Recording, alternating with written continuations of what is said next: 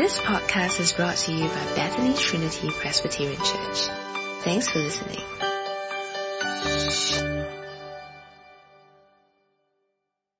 Now, I recently celebrated a birthday. Uh, I know I look 34, but I'm actually 44. And uh, of three children, only one wrote me a card. Nah. Okay, it's the, it's the daughter, okay, the daughters, yeah, they're the good ones, right? Okay, so one of the things that she said in the card was that, um, you know, thank you for this, bringing me rock climbing, doing this for me. And one thing she said was, uh, thank you for being my youth leader. Because that, that's who I am. I get the great privilege of teaching the, the youngest group in our youth group, which is from age 11 to, you know, 13. And uh, we had a few join us uh, beginning this year, and we were looking at Mark, and I, I tried to, you know, make, make them really think about it. And so we were learning the beginning of Mark, you know, as, as we've all been doing that, you know, Jesus, the King, He's the, the authoritative King, and He's really come. And so to make them think, I, I got them to look at chapter 1 verse 1, where Mark says, this is the beginning of the good news about Jesus the King. And so I made them think like, okay, if Jesus is the King, right, and He's really powerful, but we've not been obeying the King, then why is it good news that He has come? Ah, you know, okay, so like, okay, quite good. I made them think, yeah, Jesus the King, why is it good news? Well, our passage today gives us a crucial answer to that question. Why it is good news that Jesus the King has come, even though we have not been obeying the King. So please uh, join me as uh, we ask God to help us hear His word. Father, we thank you that we have the great privilege of having your word being told clearly what you have done in your Son sending us the King that we don't deserve, but the King that we need. And please help us to see. Help us to see in a fresh and clear way why His coming is such good news for us. And please help us to hear your word, put it into our hearts, we pray. For your glory and our good. Amen. Okay, so you had the responsive reading and it was from a passage in Leviticus because that is important background. The reference in Leviticus is to someone who is unclean. And uh, the Old Testament makes it clear that the unclean person, as you saw down there, he had to stay away from people. And more importantly, he had to stay away from the temple. So this person with the, the leprosy, he's considered unclean. He could not be with his community. And more crucially, he could not go to the temple and worship God. Now, such a person is the one that approaches Jesus in chapter 1, verse 40. A man with leprosy came to him. Now, once you understand the Old Testament background, that in itself is a shock already. Because the, the man with leprosy is unclean. He should not be coming to Jesus. He should actually be, when he sees anyone, say, unclean, unclean, unclean, you know, so that people will avoid him because if he touches anyone, he would contaminate them, he would make that person unclean. But so we have this uh, shocking scene of someone unclean, someone with leprosy coming to Jesus, and Jesus, and he begs him and he says to Jesus, if you're willing, you can make me clean. Now every word in that, in that request is important. Because the man says, if you are willing, which tells us that he believes that Jesus is able. He knows Jesus is able. He believes Jesus is able, but is Jesus willing? And so his, his, his plea to Jesus is, if you are willing, you can make me clean. He doesn't say you can heal me of this leprosy. This, this, you know, this disease that has ravaged his, his hands, his digits, his face. No, no, he actually says, you can make me clean. Because it is more than healing that he's after. He wants to be healed for sure, but he also wants to be made clean so that he can be back in his community, so that he can have once again the privilege of going to the temple and worshipping God. He wants to be made clean. And uh, the way I have given you the in the outline is I've chosen uh, choice words from Jesus as the as the point. And so in this passage, the key thing is that Jesus says, "I am willing. Be clean." Now the amazing thing is that Jesus doesn't just make the man clean, doesn't just heal him by saying these words he reached out his hand and touched the unclean person. Now, if any one of us did that, we would become unclean. But Jesus, because of who he is, he could have just healed him by saying, be clean but as an act of mercy, as an act of compassion, to really say, I am the one who, who has the authority, the power to truly cleanse you, and I can touch you, and I do not become unclean, but you become clean. And indeed, that is what happened to the man. He becomes clean, he is healed, he once again is able to be part of his community, he once again is able to go to the temple and worship God. And so that's the instruction that uh, Jesus gives him you know, the Old Testament instruction is once you have been healed, you got to get it, uh, you know, double stamp chopped by the priest, lah, you know, to confirm it. But the man, instead of doing that, instead of listening to Jesus, you can understand, right, in his excitement, in his joy. I mean, he, he hasn't seen his family for years. He hasn't had, you know, uh, his favorite uh, hummus, you know, for years. And so he goes and he tells everyone, look, look, I'm now clean. You know, I've, I've, I've been made clean by Jesus. Uh, but the result of that is, you see in verse 45, Jesus could no longer freely enter a town because now there's all this excitement about the Jesus who can heal, who can make people clean, and so it has impeded Jesus' movement. And so Jesus has to stay outside in lonely places. And so here we have the, the first episode, this first uh, scene. And very clearly we are told of Jesus' authority to make people clean, to restore them to community, to restore them to worship of God. Now the second story is of how Jesus heals a paralyzed man. And uh, once again, I've chosen the, the choice words to put there in the outline. To know that the Son of Man has authority on earth to forgive sins. Now I was listening to a sermon by Philip Jensen on this passage and he, he made an interesting point. He said, you know, there are people who are skeptical about the accuracy of the gospel accounts because they have some knowledge and they know that, you know, when Mark wrote this, he wrote it, you know, several decades, you know, 20, 30 years after it happened. And so the skeptics, they are, hey, you know, 20, 30 years, come on lah, you know, how can anyone remember what happened, you know, 30 years ago? How can you expect me to believe that this is accurate, right? I'm sure it's been embellished with all sorts of, you know, things that Mark wants us to, to, to, to, to imagine about Jesus. But Philip Jensen made a point, well, you look at this account, I mean, if you were there and you saw what happened, you could not forget it. I mean, like for for example, just last night we had uh, my mom's side uh, reunion dinner, and there was the lo hei lah. Okay, so it was lo hei. So at my table, I was having a lo hei with my dad, and all of a sudden I remembered my grandfather. So I'm like 44 now, right? So 30 years ago, I would be 14, right? And I remember when I was at that age, whenever my grandfather lo hei, he would, you know, lo, lo hei, right? Lo hei, lo hei. He would lo hei three times and then he would take the food already.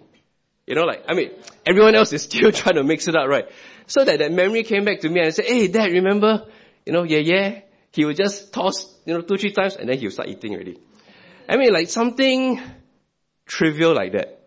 And I can still remember. But now we are talking about this. What happened in Capernaum? What happened when Jesus was there, you know, teaching in this home? And then you got this four friends carrying their paralyzed friend. And they come, and obviously they are coming to Jesus because they have heard that he can heal. And there's a great chance that they can, that Jesus can heal their paralyzed friend. And so they come and then, because there's so many people hearing Jesus teach, they, they can't get through the front door. But houses in those days, they got a side staircase onto a flat roof.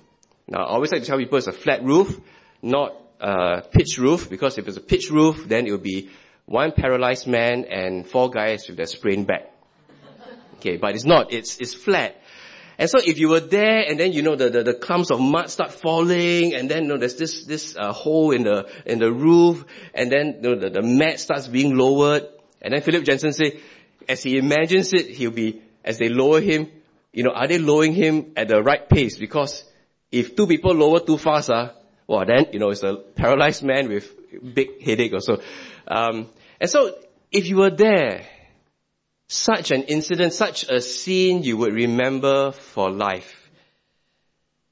And especially what Jesus said, as a paralyzed man is lowered, clearly the people, clearly uh, the, the person himself, they are doing all this because he wants to be healed. But Jesus says instead, verse 5, when he saw their faith, he said to the paralyzed man, Son, your sins are forgiven. And at this point, if you were there, you'll be going, hey, eh? Why say that?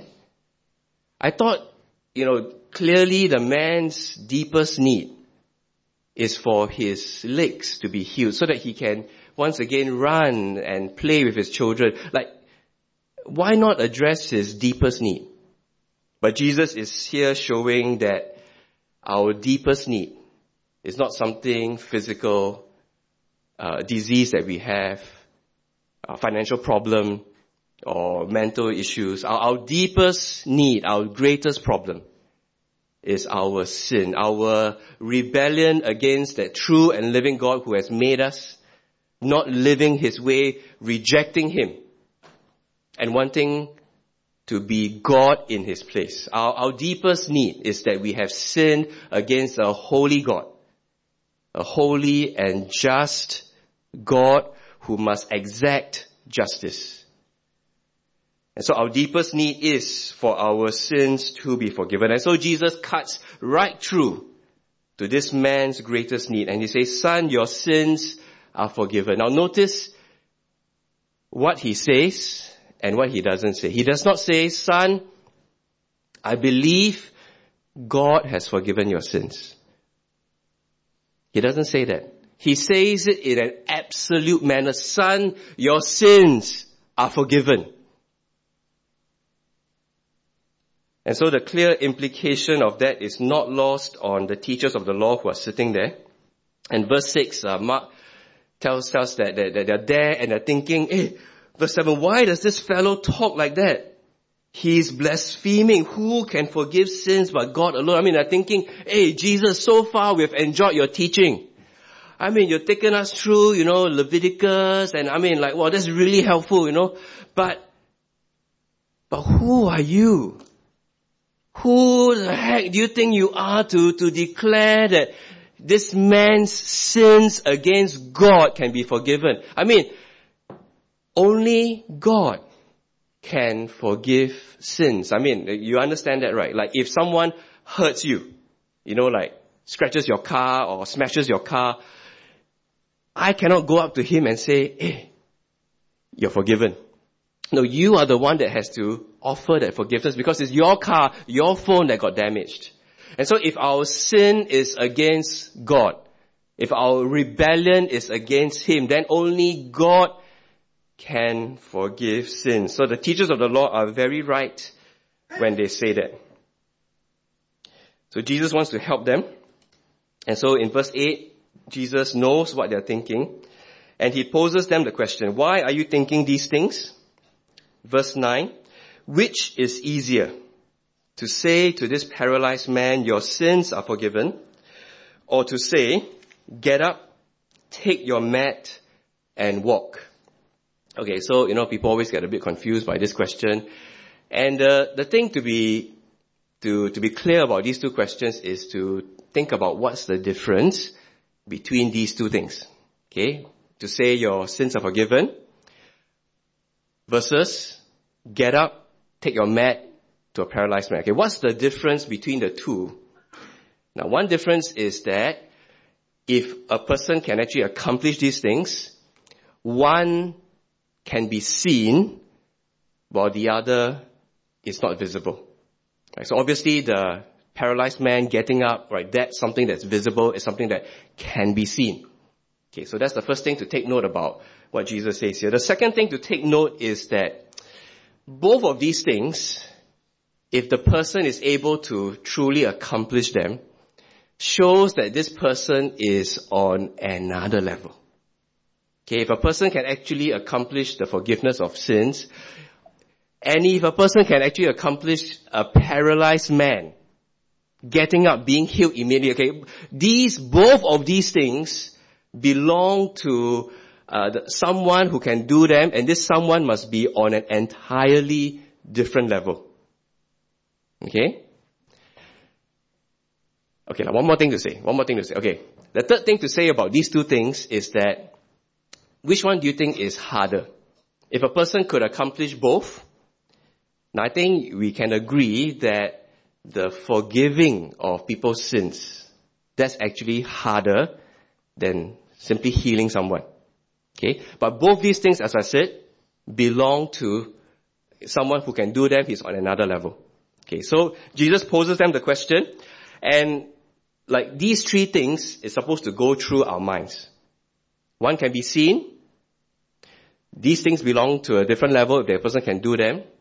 And the forgiveness of sins, yes, it is harder than the other one. And so Jesus poses them the question and then he says, verse, uh, verse, da, da, da, why is he say, verse 10. But I want you to know that the Son of Man has authority on earth to forgive sins. So he said to the man, I tell you, get up your mat and go home. And the man got up. The man got up. Okay, so the man got up means Jesus was able to heal the man. And why did Jesus choose to heal the man? Because Jesus did the thing that could be seen. He did the thing that could be seen to help people understand that he can also do the thing that cannot be seen, which is to forgive our sins against God. Because both of these things, if you can do them, you belong to a, another level. And Jesus is on that other level. He is God come in the flesh. That's why he can heal the man. And that's why he can forgive our sins. And everyone there is amazed. And as I said, if you were there 30 years, 60 years, you will not forget something like this. And so this brings us to the third episode that Mark records for us here. And uh, it describes Jesus with a large crowd and he's uh, once again teaching them. And of that large crowd, he sees Levi. You know Levi? He used to make jeans. He's quite, quite, uh, you know, very innovative person. Uh, but before he made jeans, he was a tax collector. And we need to understand um, what being a tax collector meant in those days. Okay, so I think one of the most helpful ways of thinking about it is if we were in Singapore and it was during the Japanese occupation and a fellow Singaporean defect over to the other side, you know, that sort of traitor and is helping the Japanese collect money from his fellow Singaporeans. I mean, this sort of scum, right? I mean, okay, that's the, that's the way people felt about the tax collector. Because he is collecting money from his own people to give to the Romans. And he will always collect more so that, you know, he gets wealthy. And, you know, that's why you can start a jeans business. So anyway, Levi, the tax collector, he's there. Okay, and you need to understand he is a despised person. He is an outcast. Everyone thinks he is scum. And so it is amazing. It is amazing that of the crowd, of the crowd that's there. I mean, you would have people who, you know, mothers working hard, carpenters who's trying to do an honest business, you know, fishermen who, you know, who try and fish, you know, with, with, so that with, with uh, sustainability in mind, this and that. And then, and then of that whole crowd, Jesus goes to the tax collector, Levi, and says, follow me. He is calling Levi, the tax collector, the despised scum, to be one of his disciples. It is amazing. And Levi gets up and Levi, is, he can't believe what's happening. And he gets to be one of Jesus' disciples. He follows Jesus and more than that, he throws a dinner party at his house. Because he wants to celebrate that, hey, hey, of all the people that Jesus could have chosen, he's chosen me. You know, I, I thought I was beyond hope, but he's chosen me. I get to follow Jesus. And so he throws a dinner party and obviously, if you are scum of the earth, if you're a tax collector, the only friends who will come to your house, the only friends who will accept your invitation to, to your place would be other scum, other tax collectors and sinners, uh, as Mark tells us. Sinners here is uh, sinners with the, you know, the, the open inverted commas because Everyone obviously is a sinner. Everyone obviously has sinned against God. Every one of us, we have not lived the way we should. We have opposed God. We've rebelled against God. But this, this sinners, the Jews used it for the people who are especially bad. You know, the prostitutes, the people who, who are ritually unclean. They, they never go to the temple. They never do all the, all the sacrifices. I mean, the sinners, you know, the really bad people. And so Levi, because he's also an outcast, the only friends that will come to his place are these bunch of people. And you imagine, uh, in those, those days they would have uh, a dinner in the courtyard and the gate would be open. I mean, I'm sure Levi would make the gate open because he wants people to say, hey guys, see who's sitting at the head of my table, who's my guest of honor. It's Jesus, man. It's Jesus. I mean, he would want people to see that. And indeed, people do people walk past and go, hey, oh, wow, you know, hey, Jesus is eating with them. And uh, we are told about the Pharisees, the teachers of the law who are Pharisees. I mean, these people who are like the uptight one, right? Okay, every rule, every law they keep, speak and span. And they walk by and they see, what? Jesus is there with Levi. and, and you know, like, the, the tax collectors and the sinners are there, and Jesus is having meal fellowship with, with, I mean, like dipping his bread into the same bowl of hummus. You know, that, that those scum have also dipped their bread in, and he's eating it. I mean, they are like, okay, because they thought he was and you know up and coming you know wow you know uh, leave you know rabbi you know shaking the, the world. You know want, want to respect him? Wow you know he's, he's maybe going to be a great real but what is he doing here eating with tax collectors and sinners? And so the pharisees you know like no way right? No way they would ever step across the threshold and make themselves unclean because you know they step into a tax, tax collector's house. No way, no way. Okay, what I imagine happened is they paid a young boy some money and said, okay, go and call that guy and ask him to come to me. So they would stand at a safe distance, you know, further than what you should stand away from a microwave because, you know, microwave was so dangerous. So they stand at a safe distance and then they call the boy and the boy called, you know, one of the disciples to come and when the disciples come, they ask the question, hey, why, why, why is your rabbi, why is your master, why is he eating with tax collectors and sinners? What is he doing defiling himself? His, his rabbi career is over. Doesn't he understand that? And so Jesus, he hears this and he understands what they're thinking. He says verse 17, it is not the healthy who need a doctor, but the sick. It's not the healthy who need a doctor, but the sick.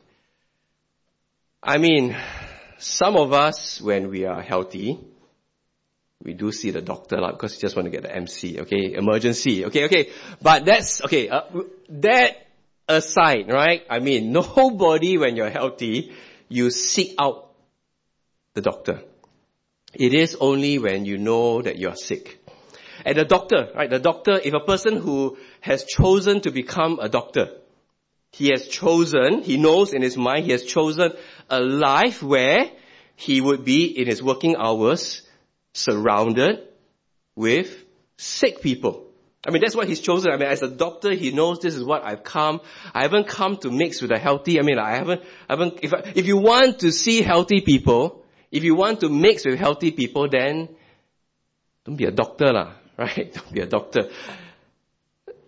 Only the sick know they need a doctor and only the sick go to the doctor. And then Jesus here gives us his purpose statement. We've seen one in chapter one.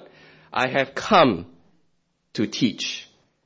Here he says, I have not come to call the righteous, but sinners.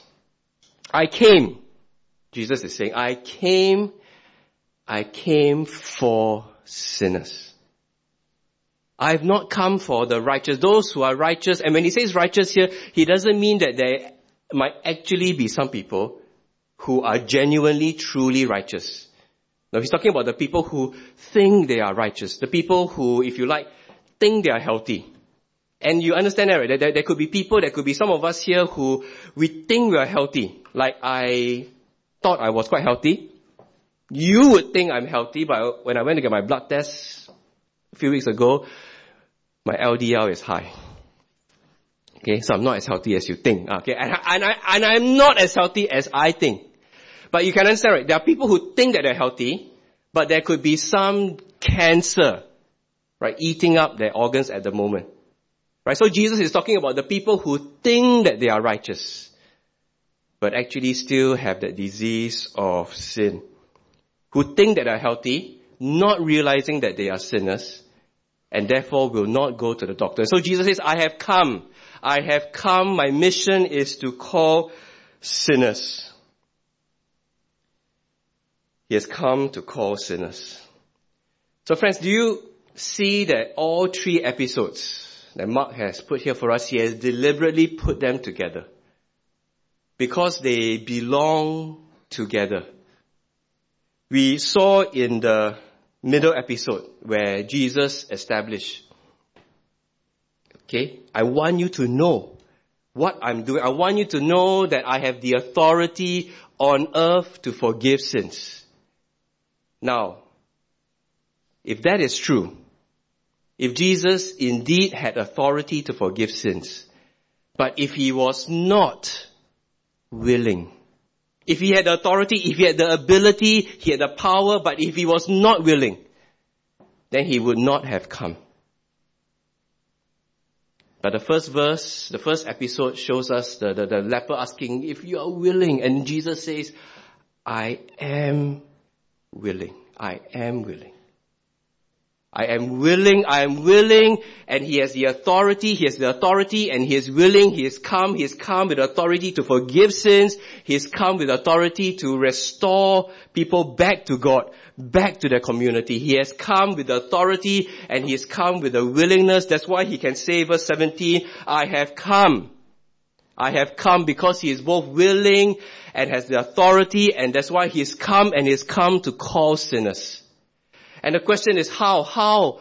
How is he going to call sinners? How is he going to forgive sins? Well, obviously, the rest of Mark will explain and give us the answer to that. But, but even from our first passage, in the healing of the leper, we have some glimpse, some glimpse of what Jesus does, how he cleanses and how he forgives sins, why he is able to call sinners. Remember the, the, the leper.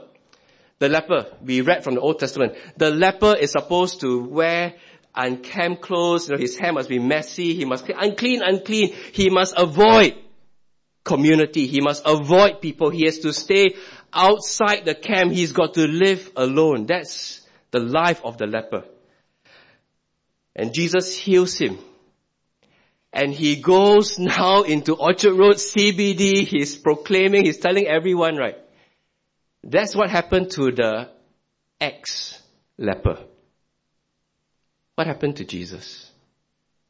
Jesus now, because of that publicity, now we see he is, he could not openly enter a town, but stayed outside in lonely places. Just that snapshot. The leper who once had to stay in the desolate place. Now he's in town, he's with people, he's talking to people, he's sharing the news of what happened to him. But Jesus, Jesus has now taken his place. Now Jesus is confined to the lonely places. There's this, if you like, this picture of the exchanging of places. And it is a glimpse, just a glimpse of how Jesus comes and in his coming is able to cleanse, able to forgive sins because he takes our place. The punishment that we deserve, the wrath of God that should have fallen on us because of our rebellion. Jesus has been our substitute. He's been our sin-bearing, wrath-taking substitute. And because He has done that, taken the punishment that we deserve, died the death that we deserve, He can cleanse us. He can say you are clean. Now you can worship God. Now you can go to God. Now you can be part of God's people. Now your sins are forgiven. Because He has come. He has come. He's come. Because He's willing. He's willing to do what needs to be done. It's a power to do it. Because He's taken our place he can declare us clean. He can forgive us our sins. So clearly the response for us, I think, is quite clear. Now, if you are someone here and you are investigating Jesus, you are thinking about this person, this man, and now you hear clearly this offer that he gives. That he can make you clean, he can forgive your sins, the response is to trust Him, is to acknowledge Him as your King, acknowledge that He and only He has come to deal with your deepest need. You may think your deepest need is relationship or financial or something else, but your deepest need is that, that alienation between you and the God who has made you. And so now we have this offer from Jesus and he's helping us see that he has authority and he's willing to do these things. Will you come to him for that forgiveness of sins? Will you come to him to make you clean? Please don't delay in your thinking about these things. Now, more of us, I imagine, are people who we've already come to Jesus. We have accepted his offer of forgiveness.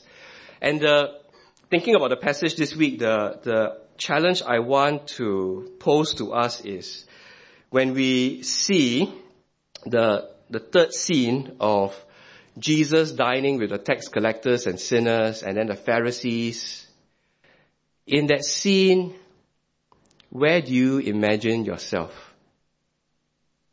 Are you one of the tax collectors, one of the sinners having relationship with you? Do, are you like, are you like one of those people and you know in your mind and your heart that you are scum, that you are, that you know, you are an outcast, you are unclean, you are defiled, there is nothing in you that merits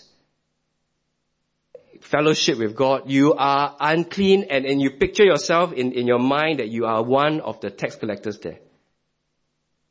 Or do you more picture yourself as one of the Pharisees? And in your mind, you have kept the rules, you've done the right thing, you have not allowed yourself to be defiled by practices or people. And so in that scene, you are more standing with the Pharisees. When we studied this passage at Bible study, one of the guys said, I mean, it suddenly hit him that he has actually been acting as a Pharisee.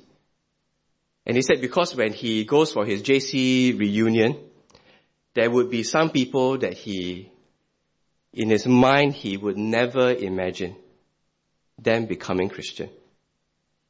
And in that sense, he is standing as a Pharisee and looking at those people, those JC friends of his as the tax collectors and the sinners who do not belong, who are unclean and who should be outside. Now we, sometimes because we journey in the, you know, in the church, in the Christian faith for very long, we can sometimes forget that the way, the right way we should picture ourselves in this scene is as that tax collector, as the sinner. Who know that we have done nothing. And yet by grace, Jesus is having fellowship with us. Now, the Chinese New Year period is coming soon. And, you know, every one of us will be having, you know, one big dinner after another. And there will be some people when you have those dinners, some people that in your mind you imagine those people could never come to Jesus. Well, Levi wants to have a word with you. Because Levi is, con- he would have been considered by everyone around him. This guy could never. But one day, of that multitude, Jesus sees him, goes to him, and calls him. Friends, if you are Christian, this is what has happened to you. That of the multitude on this earth, Jesus saw you. The day that you came to Him is because He came to you and He called you. And because He called you, we were able to respond, we were able to get up, we were able to follow Him, we were able to respond to Him and have relationship with Him. And if Jesus can do that to you, He can do that to anyone. So don't be a Pharisee. This Jesus who is willing and authoritative, He has come and He has come and He has come, he has come and He's come to call sinners. Praise God. Please use this Chinese New Year period. Be one of those who are willing to associate yourself with sinners. Because Jesus came and is come to call sinners. May God help us. Thanks for listening to this podcast brought to you by Bethany Trinity Presbyterian Church. For more information, visit us online at busypc.sg.